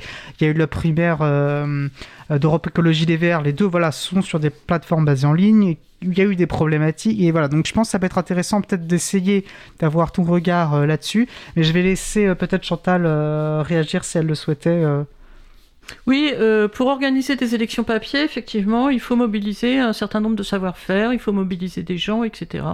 Et j'ai le souvenir, je, je, le date pas, mais qu'il n'y a pas si longtemps, le Parti socialiste avait organisé des grandes primaires papier. Et là, euh, donc il y a un passage euh, au vote électronique. Le premier euh, parti politique à avoir fait des, élections politiques internes par vote électronique, c'était le RPR ou UMP, enfin je ne sais plus à quelle époque c'était exactement. c'est comme ça que M. Sarkozy prend la tête du parti. Et on voit qu'ils sont jamais revenus au vote papier. C'est-à-dire qu'il y a une perte de compétences, on a privatisé cela et on ne sait plus faire en fait on sait plus. Et puis en plus, euh, derrière, il y a peut-être un discours disant Ah là là, mais vous savez, c'est mieux de passer par vote électronique parce que ah, c'est tellement compliqué, hein, le vote papier, etc. Et donc, euh, il y a une perte de compétences, et ça, c'est grave. En particulier, euh, j'ai vu du, vote électronique se mettre en place dans plus d'une vingtaine d'universités en France. Or, je le sais pour avoir tenu les bureaux de vote à de nombreuses reprises dans les universités, c'est souvent la première fois que les électeurs votent que des étudiants votent, donc des jeunes électeurs. Et moi, je suis quand même gênée que dans une université, finalement, on leur enseigne par l'exemple euh, bah, qu'il faut surtout pas essayer de contrôler euh, ce qui se passe quand ils votent et de, de, de, de, de, nouveau de les infantiliser, c'est alors que les, les, les, étudiants sont tout à fait capables de, de, de dépouiller un vote, etc. Et c'est leur premier, voilà, leur premier vote. C'est comme ça qu'ils apprenaient à voter beaucoup dans les universités et malheureusement, nous sommes en train de perdre cela. Et vu le mouvement qu'il y a eu dans les partis politique et l'impossibilité de revenir en arrière, bah, j'ai bien peur que dans les universités, on se mette à suivre le même chemin. C'est-à-dire alors qu'on a tout à fait des compétences, etc. C'est un lourd travail pour les services. On sent bien que du côté des services, bah, finalement, euh, ne pas avoir à les organiser, c'est probablement un soulagement. Et je le, je le, je le, je, je, je, le, je le sens bien, ça, cela. Mais euh, cela ne me semble pas un bon enseignement à donner euh, aux jeunes qui deviennent des, potentiels électeurs et on sait que les électeurs, euh, que les jeunes votent de moins en moins. Donc euh, euh, au contraire, il faut non pas essayer de bâtir un, mur pour se défier des électeurs, mais au contraire impliquer les électeurs dans l'organisation des élections, dans la campagne, dans le dépouillement, etc. C'est comme ça qu'on peut avoir une vie politique assez riche je pense que même plus globalement, on est dans une logique en ce moment, euh, peut-être ancienne, euh, on délègue à des experts un peu en permanence. Et je pense qu'au-delà même du vote, c'est tout l'enjeu, c'est de, réapprendre. Et, en fait, je pense que les universités sont un endroit extrêmement important pour ça, euh, aux personnes, d'être leur capacité à agir politiquement directement. Elles n'ont pas besoin d'experts pour agir à leur place, ou elles doivent pouvoir comprendre sur en quoi elles agissent. Donc ça va s'exprimer dans le vote, ou plutôt que de passer par enfin, euh, d'avoir comprendre le processus pour en faire partie. Il y a un processus euh, là dans ce cas-là de vote. Si on appuie juste sur le bouton, qu'on fait ça à distance, on, ne comprend pas ce qui se passe, on est un peu dépossédé de cet acte politique. Ben, on fait confiance à des gens qu'on connaît même pas. et, puis là, vous, vous, parlez d'experts, mais sur le vote électronique, il faut bien comprendre que personne ne peut savoir si les votes ont été modifiés ou pas. Des gens qui se vendent comme experts. Voilà. Experts ou pas, hein. c'est pour tout le monde pareil. C'est-à-dire, il y a une impossibilité scientifique démontrée. À fait. Oui. Non, mais ils se vendent parce que c'est, voilà, sur un marché effectivement que vous décriviez comme euh, intéressant beaucoup de monde. François, donc. Ouais, à, contrario, si on prend une urne euh, transparente, elle est compréhensible par un enfant de 10-12 ans, oui. sans problème. L'enfant ne va pas maîtriser qu'est-ce qui fait les caractéristiques d'un vote bien réglé, mais il va bien comprendre que ce qui s'est passé laisse sous-entendre que uniquement certains bulletins ont été, enfin que les bulletins comptés correspondent aux bulletins qui ont été mis tout au long de la journée. Donc oui, je te, questionnais donc euh, parce qu'il y a des situations, l'April par exemple, euh, pour euh, la désignation de son conseil d'administration, recours mmh. euh, du vote en ligne. Donc là, c'est comme on disait, on, choisit en fonction des enjeux. Donc il y a des enjeux au niveau de voilà, l'Assemblée générale d'une association ne sont évidemment pas les mêmes. donc il y a des situations, le recours à des logiciels de vote dans notre cas de logiciel donc à distance, enfin par correspondance sur Internet, fait sens. Du moins, c'est pour ça que CLIS 21 développe. Puisque l'April, en fait, a développé euh, la prise de conscience et la critique euh, de, euh, des machines de vote au moment où c'est apparu, je dirais, entre 2000 et 2007. Enfin, au moment où ça s'est ça, ça s'est vraiment mis en place en France, parce que ça, ça, ça, a pu apparaître avant. Mais, euh, mais euh, et donc il y a une position qui, est, qui, a émergé. Alors je me rappelle plus bien. Je pense qu'elle a émergé entre 2005 et 2007 sur euh, donc sur le, les machines de vote et sur le vote électronique en France. Et où effectivement, on considère que pour des scrutins, on va dire d'envergure nationale, c'est une très mauvaise idée pour, pour tous les sujets, enfin pour toutes les raisons dont on discute depuis le début de l'émission. Mais néanmoins, euh, l'April, c'est aussi une association qui, à cette même période, euh, a pris une envergure, on va dire, nationale, voire internationale, avec des membres répartis euh, maintenant sur quasiment tous les continents. Et on s'est dit, euh, pour euh, faciliter la participation, euh, on va dire, aux âgés des membres, et notamment pour, les, pour donner quitus sur la, la, bonne gestion de l'assaut, on, a, on s'est mis à organiser nous-mêmes du, vote, du vote en ligne, du vote électronique par Internet. Avec donc des garanties qu'on sait qui sont bien, moindres. Et donc on a essayé de, on a essayé de, clarifier entre nous déjà qu'est-ce qui faisait qu'il euh, nous semblait illégitime de faire du vote en ligne pour des scrutins nationaux et qu'est-ce qui faisait qui nous semblait euh, euh, utile et, pratique. Euh, et enfin, qu'est-ce qui faisait qu'on était séduit par euh, le vote euh, électronique pour pour nos enjeux internes. Voilà. Et donc, euh, bon, ça, ça menait à des discussions, à une position. Et effectivement, la, la, la, du coup, la, question, une grosse question quand même qui est centrale, c'est sur la question des enjeux de pouvoir qui, euh, qui, euh, qui sont derrière. Et puis, il y a quelque chose, ce que souvent on met derrière les enjeux de pouvoir, mais il y a quelque chose qui, qui se comment dire, qui accompagne ça de mon point de vue, c'est aussi euh, la question de la, du, du clivage qui peut y avoir. Euh, C'est-à-dire que quand vous avez une élection qui se joue à, à 48 points contre 52 points, c'est pas la même chose qu'une élection qui se joue à 90 points contre 10 points ou à 98 points contre 2 points. Et donc euh, la, la force de preuve d'un la force de preuve d'un d'un scrutin, elle est aussi liée en fait un petit peu à son résultat. Donc, euh, donc la, alors quand on fait, euh, quand on organise un scrutin euh, en ligne comme ça, la confiance, si on fait le scrutin à type à main levée, eh bien là on peut voir, chacun peut voir ce qui se passe. Donc la, ça pose d'autres problèmes au niveau de l'anonymat, etc. Mais en tout cas, d'un point de vue de la confiance de ce qui se passe, c'est pas mal. Donc on pourrait imaginer, par exemple, en visio, on fait un vote à main levée. Et euh, bon, jusqu'à récemment, on ne savait pas faire de, la, fake visio. Euh, je pense que dans un avenir proche, on saura très bien le faire. Donc, euh, c'est hum, comment dire?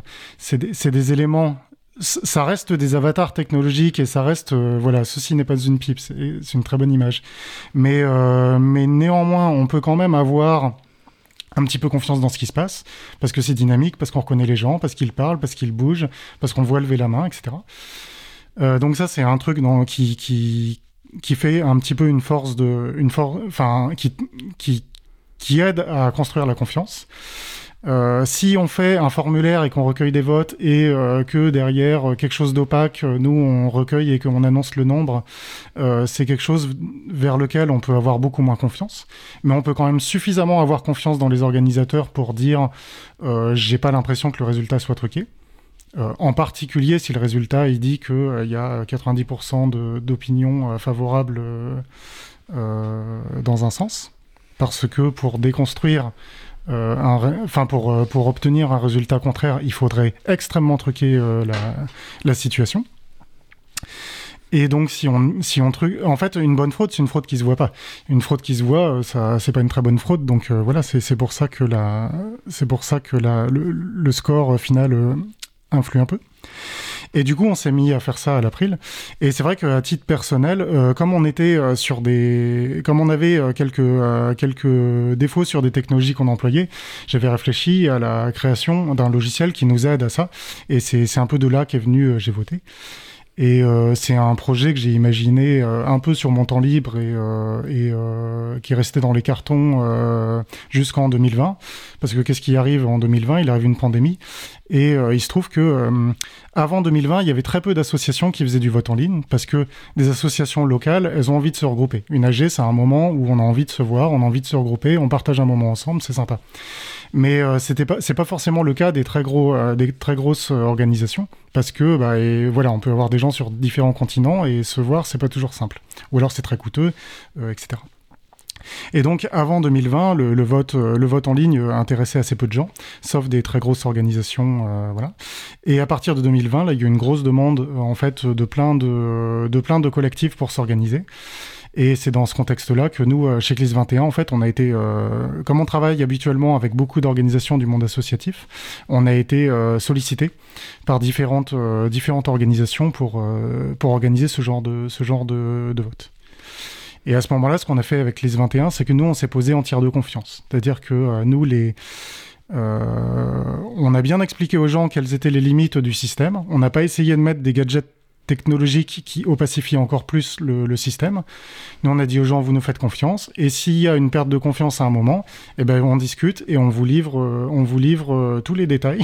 vous, pourrez, vous pourrez ou pas, vous pourrez soit examiner ce qui se passe, soit euh, enterrer le résultat et dire on recommence une autre procédure. Et, et c'est un petit peu comme ça que, que, ça s'est développé. Donc j'ai voté été utilisé par différentes organisations type euh, Ligue de l'enseignement, type, euh, type, type CMEA, pour les gens qui connaissent, une, une fédération d'éducation populaire. Qu'on avait reçu, il y a, reçu fin d'année dans Libre à vous. Ouais. Et puis bah, bien sûr l'April depuis, depuis.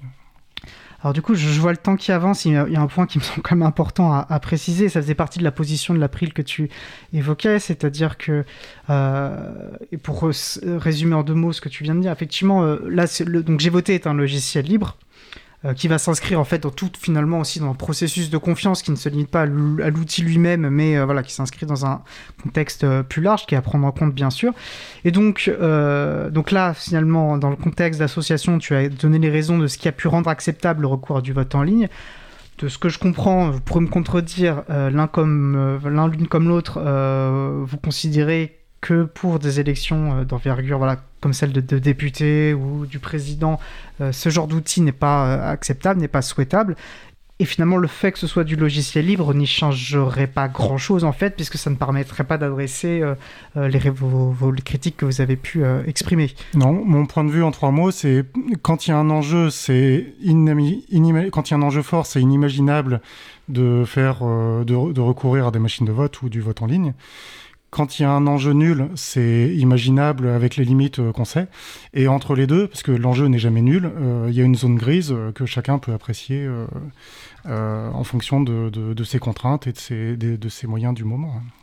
Et avant de vous donner la parole, Chantal, je vais juste lire du coup peut-être un court extrait de cette position de l'April qui je pense résume bien aussi le propos. C'est que si nous sommes bien évidemment favorables au recours au logiciel libre dans les gouvernements, les administrations et les collectivités, nous rejetons l'idée que le logiciel libre soit une condition suffisante au vote électronique, euh, uniquement une condition euh, nécessaire. Euh, il faut en effet garantir cinq principes transparence, confidentialité, anonymat, sincérité, unicité et de manière générale obtenir la confiance des électeurs dans le système électoral en permettant une vérification du scrutin par chaque citoyen, qui est en fait des enjeux que nous avons pu discuter précédemment. Chantal Anguard. Donc euh, effectivement, les problèmes sont inhérents au fonctionnement de l'informatique, donc euh, que ce soit libre ou pas, euh, ça n'y change rien. Toute, la difficulté maintenant, c'est d'évaluer est-ce qu'il y a un enjeu ou pas.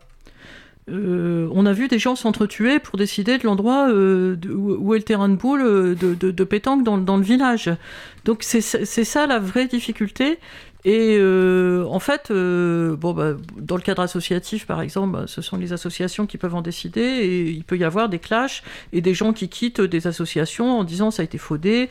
Euh, c'est comme ça aussi qu'il y a eu des clashs dans des partis politiques, etc. Donc c'est ça la difficulté, en fait. Moi, je dirais bien, mais je suis peut-être un peu radical là-dessus, mais bah, s'il n'y a pas d'enjeu, faisons un vote révélé. S'il n'y a pas d'enjeu, il n'y a pas besoin de secret du vote. Voilà. C'est ma position euh, sur le sujet. À partir du moment où il y a quelqu'un qui demande à ce qui est secret du vote, bah, c'est qu'il y a un enjeu. Et ça, ça s'appelle un test crucial. C'est-à-dire, on peut, euh, à partir de cette, de cette expérience, voilà, on demande est-ce qu'il y a quelqu'un qui veut le secret du vote ou pas. Et si quelqu'un répond oui, bah, c'est qu'il y a un enjeu et donc il faut faire autrement. Euh, et sinon, bah, faisons du vote révélé. Il n'y a, pas de, a pas de problème à faire du vote révélé. C'est d'ailleurs ce qui se passe lorsqu'il y a du, du vote à main levée. Et du coup, et ça me permet de rebondir sur une question euh, de Fred, qui, donc sur le salon de chat, qui me semble une question peut-être intéressante pour ouvrir un petit peu aussi ce débat. Euh, alors justement, il réagissait à la notion d'anonymat en disant, euh, je le cite, le vote électronique est problématique lorsque l'anonymat des personnes doit être préservé, mais il peut y avoir des votes euh, pour lesquels le vote peut être public, le vote à main levée par exemple.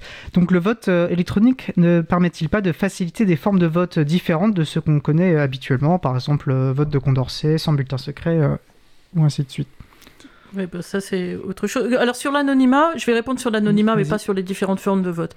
Par exemple, il y a un cas très intéressant, c'est à l'Assemblée nationale. Parce qu'à l'Assemblée nationale, le vote n'est pas euh, secret, il, est révélé, il n'est pas anonyme. Et donc, il y a eu des cas, euh, donc il y a un système de vote électronique. Et il y a eu des cas de bugs. Et il y a des parlementaires qui se sont plaints qu'il y avait des bugs. Et ce qui est très intéressant, c'est que c'était pas prévu. Donc il n'est pas prévu de pouvoir changer un, vote suite à un bug.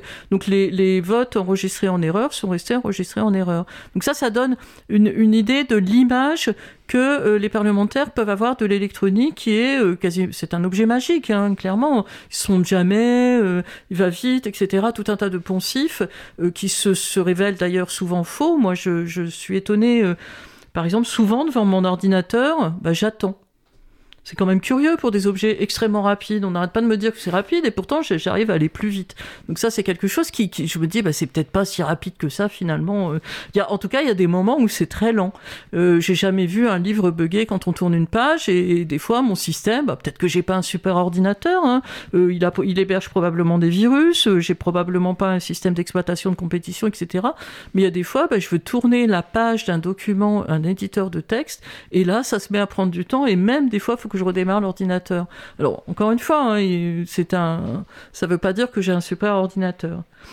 Après, concernant la mise en place de, systèmes de vote plus complexes, type de vote de Condorcet, etc., moi, j'ai pas beaucoup euh, étudié ces questions-là, mais c'est clair qu'il y a des, des, c'est plus compliqué à dépouiller. Mais ça, c'est fait. Hein. Il y a, je, ne sais plus où, malheureusement, il y a des endroits où on fait euh, des systèmes de vote assez compliqués et avec un dépouillement euh, manuel. Donc ça peut se faire aussi. Oui, il y avait, il y avait une initiative qui s'appelait le jugement majoritaire, par exemple, qui est, qui est peut-être un peu plus compliqué à dépouiller en papier, mais qui a été organisé euh, en électronique. Euh, il y a le cas, dans, le monde du shell il y a le cas, il y a le cas de Debian qui est, qui est souvent cité, parce que Debian fait du vote Condorcet. Euh, voilà, euh, je sais pas, oui. Oui, puis c'est vrai que ces méthodes qui permettent, parce que je pense que l'uninominal à deux tours est plus souvent critiqué pour finalement être proposer des résultats qui ne soient pas forcément représentatifs en vérité de ce qui aurait pu produire des, des, des, méthodes plus, plus simples. Il nous reste très très peu de temps. Est-ce que l'un ou les deux souhaiteriez voilà, poser une dernière idée, souligner un point fort qu'il ne faudra pas oublier? Il nous reste voilà, 1 minute 30 à peu près. Les, les, votes ont, ont, tous euh, des, petits défauts. Ils peuvent avoir des qualités, peuvent avoir des défauts. Ce qui fait aussi progresser, euh, c'est l'appropriation de chacun de tous ces enjeux. Donc par exemple, quand on dit qu'il faut demander aux membres de est-ce qu'on veut faire un vote ouvert, mais il faut que les gens comprennent les enjeux qui sont derrière, comprennent les compromis à faire. Et donc euh, l'appropriation de chacun des, méthodes et des, contraintes des méthodes ou des avantages, des inconvénients fait progresser le sujet. C'est l'intérêt d'une émission comme aujourd'hui, c'est de discuter un peu de tout ça. Il y a beaucoup beaucoup à dire sur les qualités et les défauts des votes, c'est euh, en dehors du fait qu'ils soient électroniques ou pas. Oui, bien sûr. Ben moi, je rajouterais, par exemple, que j'ai déjà vu des campagnes du ministère de l'Intérieur pour inciter les gens à voter. J'ai jamais vu de campagne pour inciter les gens à dépouiller dans les bureaux de vote. Et il y, a plein de gens, ils savent pas. Ils me disent Ah oui, c'est vrai, on se demandait qui étaient ces gens qui dépouillaient. Il y a plein de gens qui savent pas qu'ils ont le droit de dépouiller. Tout le monde ne passe pas son temps à regarder le code électoral comme je peux le faire euh, durant mes week-ends, ce que je peux comprendre. Mais voilà, donc euh, moi j'attends une belle campagne d'information, d'éducation au vote aussi. On n'apprend pas aux gens à voter en France. On n'apprend pas aux gens à, à contrôler le vote. C'est un petit peu fait dans les écoles, d'ailleurs heureusement, et les enfants le comprennent très bien. Il y a des pays où c'est fait. Très intéressant, effectivement. Et je trouve d'autant plus intéressant que votre conclusion ne parle pas de vote électronique, mais plus généralement du, vote et de la place du vote, et puis euh, effectivement de ce contrôle du vote. Un grand merci à vous deux pour ce temps d'échange. Moi, j'ai pris beaucoup de plaisir à, avoir avec vous, et je vous souhaite une bonne fin de journée. Euh, je vous propose à présent euh, de faire une pause musicale. Nous allons écouter Funky Souls par Amaria. On se retrouve juste après une belle journée à l'écoute de Cause Commune, la voix des possibles. Cause commune 93.1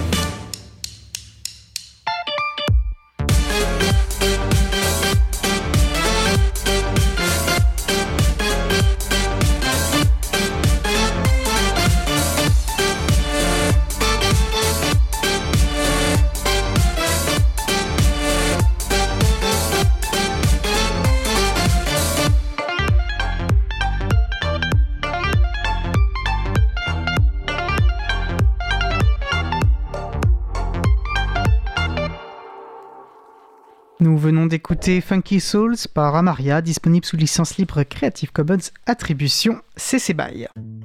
Retrouvez toutes les musiques diffusées au cours des émissions sur causecommune.fm et sur libreavoue.org. Libre à vous, libre à vous, libre à vous. L'émission de l'April sur les libertés informatiques. Chaque mardi de 15h30 à 17h sur Radio Cause Commune, puis en podcast. Je suis Étienne Gonu de l'April et nous allons passer à notre dernier sujet.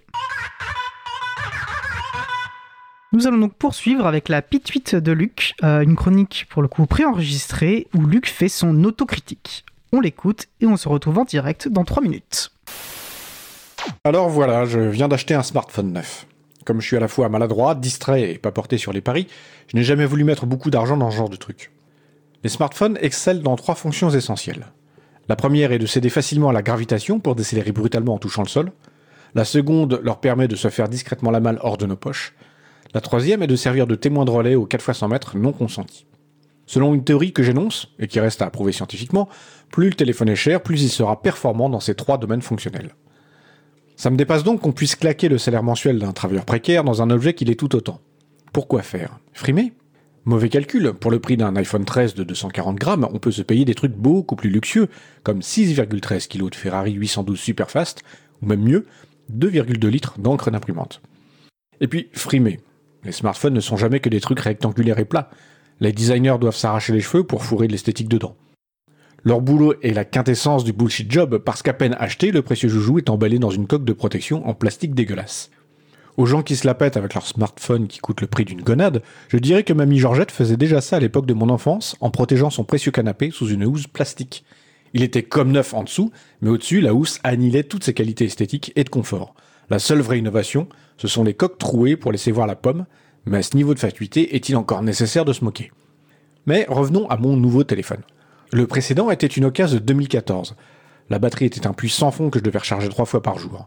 Ouvrir une page web, c'était comme se refaire la trilogie de Bilbo le Hobbit à chaque fois. C'était une sorte d'aventure épique interminable, délayée par une série de plombs au ralenti. Sauf que bien souvent, le dernier épisode n'était même pas diffusé. Le choix n'a pas été simple parce que je suis un homme de conviction et que je suis soumis à une double contrainte. La première que je suis attentif à mes libertés et à la maîtrise de mon informatique, bien sûr. J'ai eu des téléphones sous cyanogen mode. Avec la tête de méchant de la mascotte, j'avais l'impression d'être une sorte de guerrier des libertés informatiques. Mais Cyanogen Mode s'est révélé bien plus méchant que prévu quand il a briqué mon second téléphone. C'est ce jour-là que j'ai compris ce que voulait dire Nightly Build. Depuis, j'ai fait le choix plus simple et plus sûr d'avoir un Android de base, sans paramétrer de compte Google. Et pas d'iPhone, bien sûr, hein, soyons sérieux. Deuxième contrainte, je suis un peu écolo. Je sais que le meilleur téléphone pour l'environnement est celui qu'on ne construit pas. C'est pour ça que j'avais acheté l'occasion avant. Mais quand on regarde le prix de l'occasion, il apparaît qu'en termes de hiérarchie des normes, la loi de Moore ne dicte en rien la loi du marché. Au prix d'un téléphone chinois d'entrée de gamme, on peut se payer un téléphone vieux de 5 ans avec une batterie qui a la même espérance de vie qu'un septuagénaire anti-vax, prix d'une quinte de tout. Quand on sait que ce marché souffreteux sera bientôt parasité par les ayants droit de la culture, on voit bien que la loi qui s'impose à toutes les autres reste celle de l'emmerdement maximum. Bien sûr, je me suis demandé ce que pèse ma radinerie en regard de l'avenir de la planète. C'est peut-être mesquin, mais j'ai rationalisé tout ça. En achetant une occasion à prix d'or, je participe au financement du nouveau téléphone du vendeur. Sans les 100 euros que je lui lâche, il aurait sans doute gardé son téléphone plus longtemps. J'ai donc opté pour l'entrée de gamme chinoise avec l'ambition de l'emmener le plus loin possible. J'aurais pu prendre un Fairphone et en racheter un tous les deux ou trois ans au rythme auquel je perds ce genre d'appareil. Donc au final, oui, je suis bien radin. À l'instar de Raffarin, je suis un homme de conviction, mais manifestement, je ne suis pas un homme de principe. J'ai vendu mon âme à Xi Jinping au PCC, c'est pour ça que je fais ici mon autocritique, camarade. Mon sac est prêt pour le camp de rééducation. Nous venons d'écouter Luc qui a fait son autocritique. Personnellement, je, je l'excuse complètement. Et nous approchons de la fin de l'émission. Nous allons terminer par quelques annonces.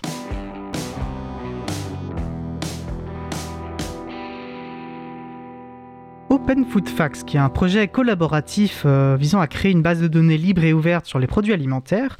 Et dans le cadre de sa croissance et de son extension internationale, Open Food Facts recrute trois personnes euh, pour du développement front-end mobile, euh, ou un ou une community manager et une personne chargée du développement opérationnel international. Open Food Facts était d'ailleurs le sujet principal de l'émission 44 de Libre à vous, donc si ces postes vous intéressent, n'hésitez pas à y faire un tour. On vous mettra bien sûr le lien sur la page web de l'émission. La Commission européenne lance un nouveau programme de chasse aux bugs dans 5 logiciels libres euh, LibreOffice, LEOS, Mastodon, Odoo et CryptPad, qui sont des logiciels libres utilisés par la, Commission, avec un budget de 200 000 euros. Donc si vous trouvez un bug, que vous le reportez, vous pouvez euh, toucher euh, une prime.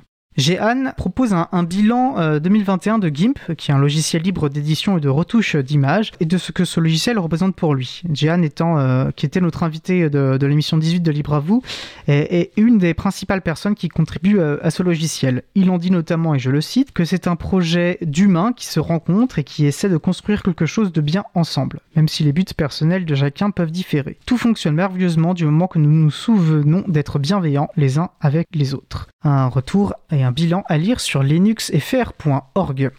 Enfin voilà, en ce moment, une proposition de loi est, discutée euh, au Sénat sur euh, le contrôle parental avec une mesure visant à imposer la, préinstallation euh, de ce dispositif de contrôle donc sur les ordinateurs et autres terminaux mobiles. L'April se mobilise pour que le texte soit amendé afin de garantir à tous et toutes la possibilité d'acheter, donc pas de vendre des machines sans système d'exploitation et de pouvoir désinstaller ce dispositif, du moins avoir cette liberté. vous pouvez nous aider en contactant des sénateurs et des sénatrices pour partager votre expérience et nous dire pourquoi pour vous, euh, leur rappeler pardon, pourquoi ces libertés sont importantes pour vous.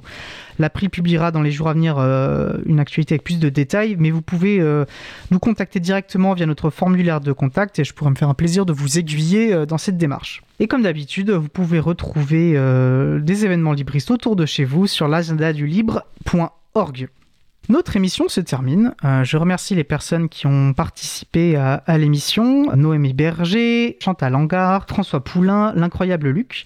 Aux manettes de la régie aujourd'hui, Isabella Vanni. Merci également à l'équipe qui s'occupe de la post-production des podcasts. Samuel Aubert, Elodie Daniel Girondin, Langue 1, bénévole à l'April, euh, Olivier Gréco qui est le directeur d'antenne de la radio. Merci aussi à Quentin Gibaud, bénévole à l'April, qui découpera le podcast complet en podcast individuel par sujet. Vous retrouverez sur nos sites web libravou.org toutes les références utiles ainsi que sur le site de la radio causecommune.fm. N'hésitez pas à nous faire des retours pour indiquer ce qui vous a plu, mais aussi des points d'amélioration. Vous pouvez également nous poser toutes questions et nous y répondrons directement ou lors d'une prochaine émission. Toutes vos remarques et questions sont les bienvenues à l'adresse contact at. Euh, contact at libravou.org. Nous vous remercions d'avoir écouté l'émission. Si vous avez aimé cette émission, n'hésitez pas à en parler le plus possible autour de vous et faire connaître également la radio Cause Commune, la voix des possibles. La prochaine émission aura lieu en direct mardi 1er février 2022 à 15h30. Notre sujet portera sur les sciences ouvertes. Nous vous souhaitons de passer une belle fin de journée. On se retrouve en direct mardi 1er et d'ici là, portez-vous bien.